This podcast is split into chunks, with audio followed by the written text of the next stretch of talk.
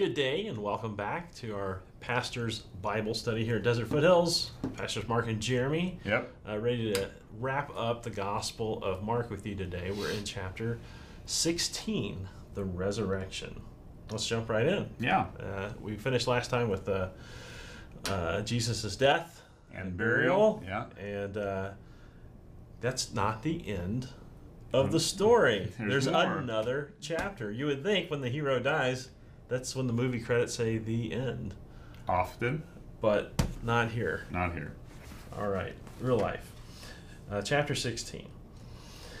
When the Sabbath was over, Mary Magdalene, Mary the mother of James, and Salome bought spices so that they may go anoint Jesus' body. Very early on the first day of the week, just after sunrise, they were on their way to the tomb, and they asked each other, Who will roll the stone away from the entrance of the tomb? But when they looked up, they saw that the stone, which was very large, had been rolled away. As they entered the tomb, uh, they said to uh, they saw a young man dressed in a white robe sitting on the right side, and they were alarmed. Understatement. Don't be alarmed, he said. You are looking for Jesus the Nazarene, who was crucified. He has risen. He is not here. See the place where they lay him. But go, tell the disciples and Peter, he is going ahead of you into Galilee. There you will see him just as he told you. Trembling and bewildered, the women went out and fled from the tomb. They said nothing to anyone because they were afraid. I'll pause it right there because, uh, by all uh, accounts, uh, that is the last verse in the Gospel of Mark. Right. So if you look at uh, whatever Bible you're reading, ESV, NIV, King James, they all almost have all of them will have it. they all have this footnote. So uh, this is probably where I'm going to call it the first edition of, of Mark's Gospel ended. You have to remember that Mark was the first to write uh, the Gospel uh, account, and this was Peter's. Uh, much of uh, Peter's memories, Peter's sermons, his stories and teachings and uh, recollections of Jesus. Uh, Mark was with him in Rome and uh, writing these things down. And so uh, it's very early on. I mean, this is the first generation. Um, I don't know if it's been a decade, no more than two decades uh, since these events happened. And so people are really familiar with, uh, uh, you know, you have Josephus, you have other uh, cultures even that have heard the story already. Mm-hmm. And so this is the this is kind of the the ending point now. It's it's not that he uh, was just crucified and buried, but that he rose. And the angel testified to the women, he is risen. He's not here. Go and tell the disciples. And that's the good news. Uh, that Jesus was uh, died and he rose. Promises fulfilled. Yeah. Yeah, promise fulfilled. Now, what uh, that doesn't mean that uh, verses nine to twenty uh, were not written by Mark. even. It could have been a second edition as uh, more time passed. Mhm. Peter, remember, Mark was the young one, the younger Mhm. generation, younger than the disciples. Uh, remember, he ran away naked in the garden. Do you remember that yeah, yeah. story? yes. Uh, the Garden of Gethsemane. All right. Um, so another 20 years later, uh, maybe more people who hadn't lived through it and heard the stories firsthand had more questions about, well, then what happened? But then what happened? Uh, and he went back and kind of filled in the final epilogue of Jesus' story. So uh, it's not a big deal. I guess is that that's the big point. I guess I'm trying to make. I know some people, if they do read their footnotes or something, they're like, wait a second, what is this? Yeah. Early manuscripts don't have verses nine to twenty. What does that mean? Um, that just means that uh, again, in a second edition, Mark very well, or maybe it was another disciple, a follower of Jesus, said uh, more people have more questions, more details they want to hear, and we'll just kind of put a nice bow on it and Yeah. uh, finish this uh, the story of Jesus' life and ministry. And either way, they don't contradict anything. No. Uh, No, no, to no, you know, if anything, there's just supportive language that's there. All right. Anyway, I guess that's more of a footnote kind of thing. But so in this first eight verses, um, you know, I, this is like my message every every year on Easter Sunday. Uh, uh, what were the women expecting Yeah. to see? Yeah, it seems like they don't even. I don't even know if they're expecting to see a dead body, right? I would normally I would say a dead body, but they're asking themselves that quick. They're expecting to see a rock. I guess is what they're expecting First they're to see, see right? Well, They bought spices Yeah. to anoint Jesus' body, Yep. right? Um again, it's the it's the first day of the week. It's Sunday. They, so they have to wait some time. They don't go right away, you know, to be able to do this. They have to wait. They're being very good at following uh, rules, if you will, and so they wait to be able to go. That's why some time has gone gone by here. Right. But they even ask each other, right? Who will roll away the stone from the entrance? They have everything that they need, but they seem not even to know if they're going to be able to actually access the body. They just go to be able to do it because it's the right thing to do. Yeah. They really don't even know if they're going to be able to get Yeah. there. Yeah, yeah. Maybe with some faith there that God will provide a way for them to do their good work, uh, honor honor Jesus that way. And so then they're surprised here. They get there, right? Alarmed Stones, again. stone's gone, and then alarmed. Yeah, Alarmed is a, a mild word, English word uh, for what that was, and you can imagine uh, if you've ever been to a cemetery, if you walked in and the crypt was open, uh, that was supposed to be sealed. Yeah, and not just that, right? But then Yeah. the individual that's sitting there in Yeah. white. Well, okay, well, okay. So the stones rolled away. The crypt is open, and then they do something that I don't think I would do. Uh, they went inside, right? I mean, they walked in uh, to the tomb uh, with the you know the doors open. They don't know what's going on. Uh, I don't know. That's a that's pretty creepy right there. I'd, I'd be too scared at this point. Yeah, and who knows? I mean, sometimes when people's emotions just take over, they're just going for it. You know, that they had already come all this way to be able to do this. I like too that when the uh, angel speaks to them, you know, gives them this great news: "Do not be alarmed." Uh, he just tells them exactly right. There must have been some comfort in that, right? That you're looking for Jesus of Nazareth, the Nazarene. You know, he tells them exactly what they know, Yeah. and so they, you know, there's like this connection mind. that's there. They know yeah, what's happening. Yeah, uh, yeah, instantly uh, um, credibility Yeah. to this angel. And then those three beautiful words, right? He has risen. Uh, and then those Hallelujah. four that follow, you know, he is not here. And that's the, like you said, the gospel message just uh, literally in a nutshell in this little crypt, you know, out in the middle of nowhere, that people get to hear it. Um, I guess post risen Jesus for the first time of this promise being being fulfilled and what this means. And here this angel gives them then you know a, a message to continue on to be able to share this. Right? I always kind of like that thinking about that on Easter morning. You know, as soon as they hear this news, he is risen, he's not here. Go and tell people. You mm-hmm. know, and shouldn't that be the same thing when we hear it, and not just on Easter, but when we receive that message every day? you know, Go tell people about this. You know, he's not here. He's, he's risen. Right. Exactly. Yeah. Go and tell, and not just go tell his disciples, but go tell his disciples and Peter. Yeah, yeah, yeah. Because you remember, Mark's writing down Peter's uh, accounts of Mhm, how it happened, and so I, it's interesting how that got put in there. I don't know. Did Peter want that to be explicit Uh huh. because he had just denied Jesus, you know, two, three days earlier. Yeah. Um, did Mark slip that in to, to be like, oh yeah, my buddy Peter, he, he's, he's, good. he's good now. He's still in there. yeah, Yeah. he- don't worry about him. He's good now. Uh, yeah, anyway, it's just uh, you know he specifically mentions Peter here in, in the Gospel of Mark. Um, but anyway, go ahead.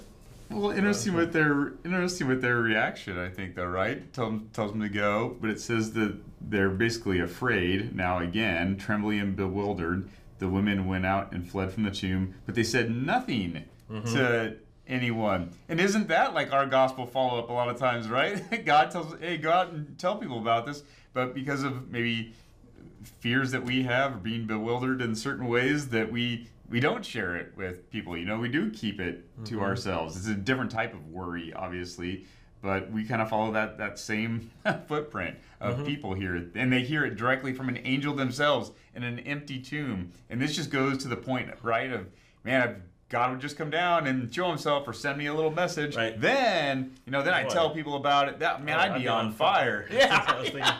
but, but obviously, this happens to people that are super close to Jesus. He's told them all, and it, that's not the case. And so often that is that is the truth. Not always, but so often that is the case. We think if we would see something or experience something, then our lives would be changed.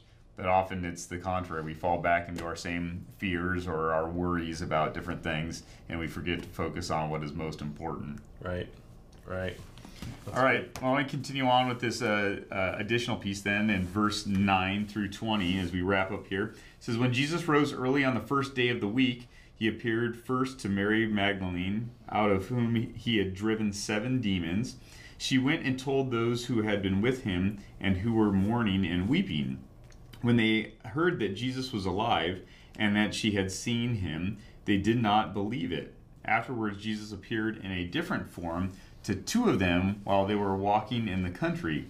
These returned and reported it to the rest, but they did not believe them either.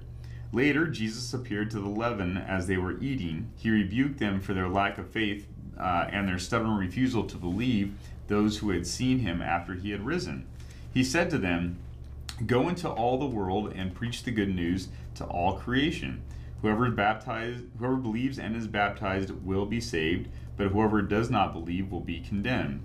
And these signs will accompany those who believe. In my name they will drive out demons, they will speak in new tongues, they will pick up snakes with their hands, and when they drink deadly poison, it will not hurt them at all.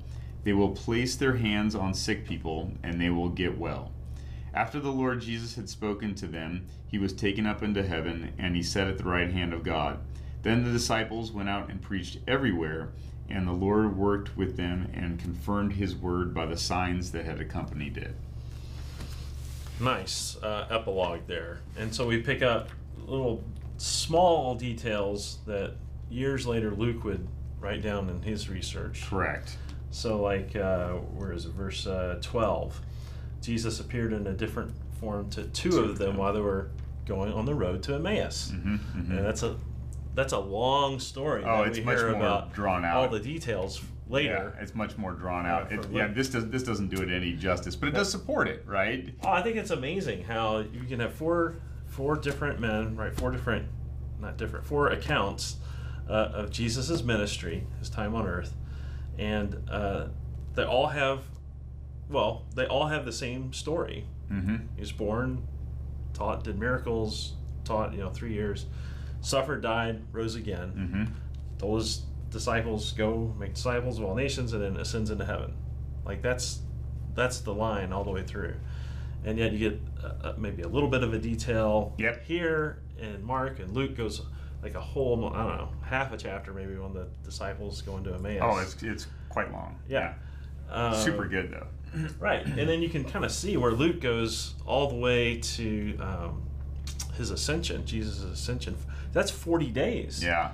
Uh, that Mark's just dedicating, you know, just a few verses to. Yeah. Uh, but again, this, in this kind of epilogue, just to kind of finish the yeah. story. Just kind of hear some bullet points almost. yeah. Uh, good stuff, right?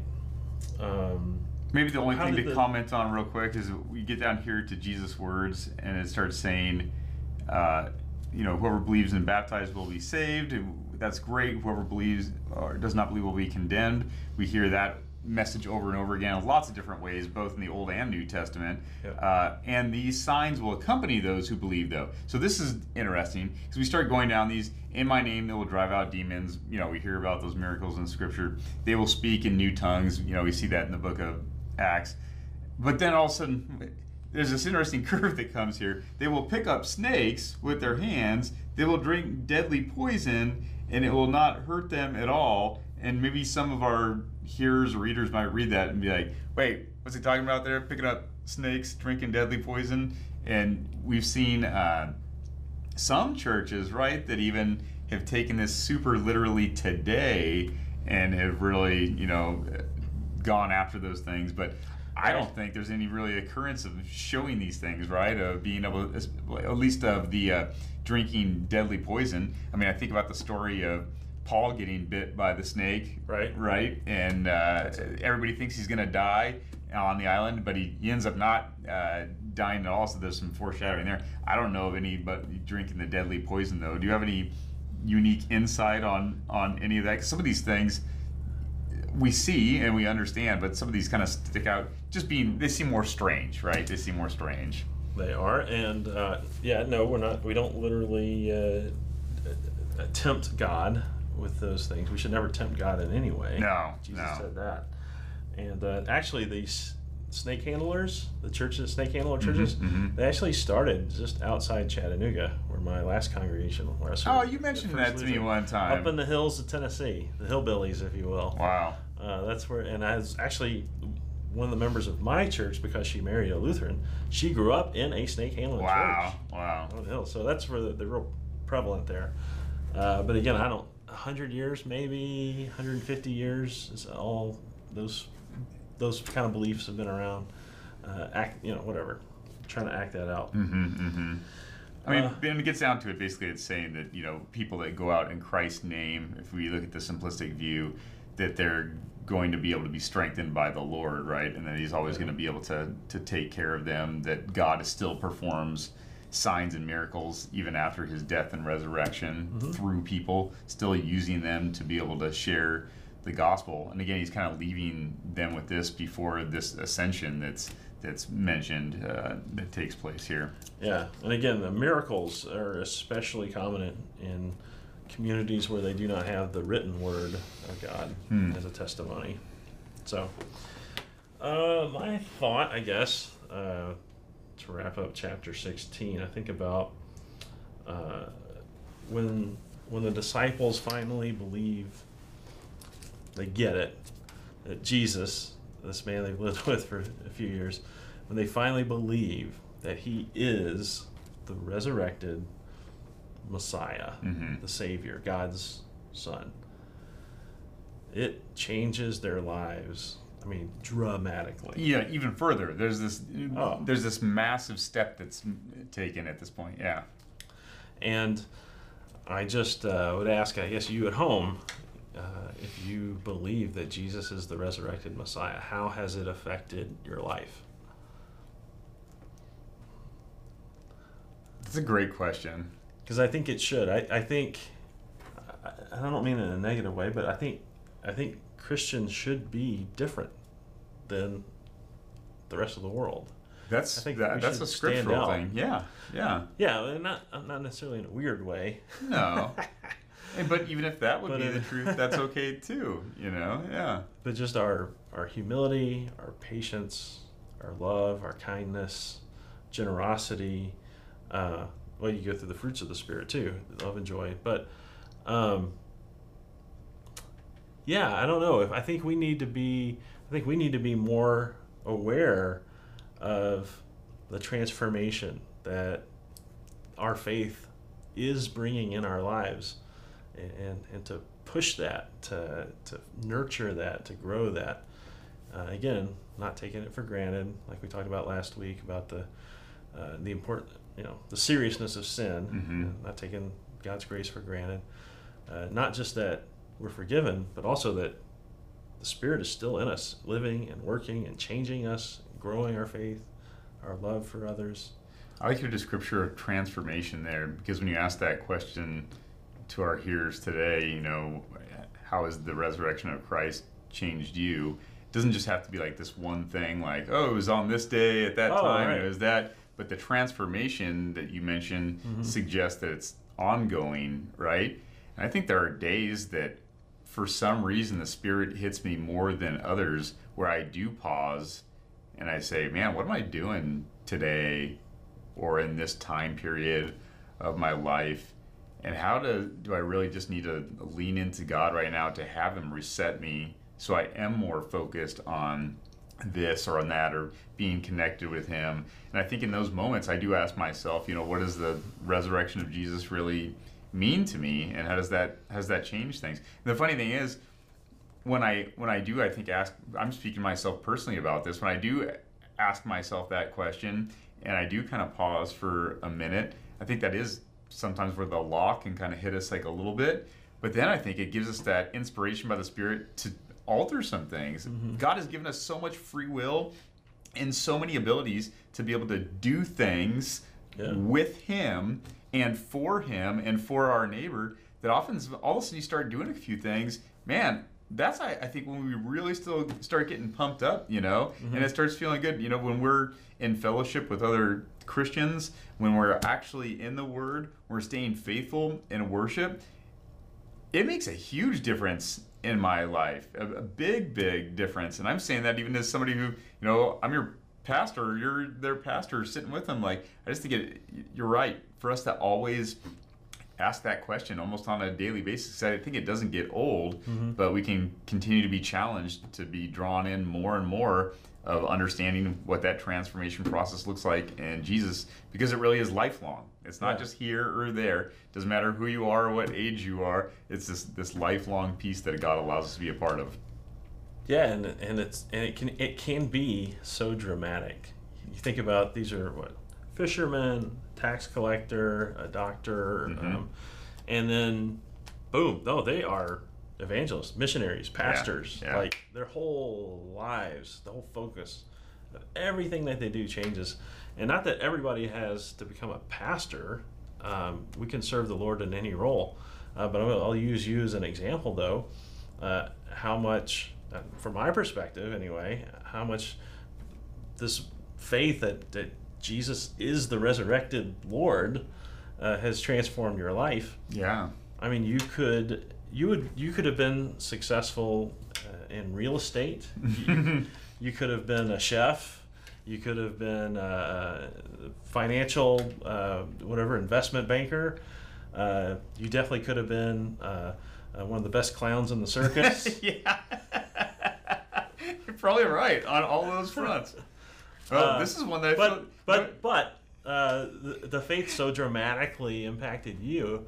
Uh, you said, "I want to go and make disciples of all nations. Yeah, I want to yeah. be uh, uh, not just uh, uh, in, part of the time, but all the time. Like I want this to be my my career, my vocation, Mhm, and my mhm. focus."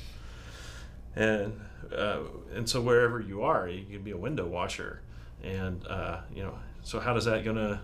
How's your faith gonna impact your? Well, you're you're gonna be the best window washer that uh, there is. Yeah. I mean, you're gonna be the best example when people look at you and say, "Wow, uh, they have integrity. They don't didn't miss a spot, didn't leave any streaks. yep Uh, they always do the best job. Uh, and so whatever it is that God calls you to do, it could be a parenting, a stay-at-home mom. Um, we do it all to the best of our ability to the glory of the Lord. Yeah, yeah. Well, I don't know if there's any better bow that we can put on that one. Again, Gospel taking that, that gospel message that's present in all of these pages and, you know, accompanying that challenge of being able to share it with others and have it applied in our life too. You gotta love Mark. Mark is a what a gospel. Mark does a pretty decent job. Yeah. Let's pray. Uh, dear Lord, we thank you for uh, this great news that you have given to us, and what a privilege it really is uh, to be able to look back and just know of these things. Uh, Lord, this is something that is written in history for us. It's something that is really proven. Uh, we know that uh, a person named Jesus existed on this earth, that he was put to, to death, and those are just the elements that uh, we know that are historical. Uh, Lord, uh, continue to evoke in us a faith that makes that just so real to us. You know, it's an event that happened literally thousands of years ago, but that doesn't separate it uh, from us any more than if it happened yesterday. And so, Lord, uh, take this good news and uh, make it bright within our lives uh, and do it for us on a daily basis that we may always remember these things and go out as you, your disciples are, as Pastor Mark mentioned, and no matter what vocation we serve.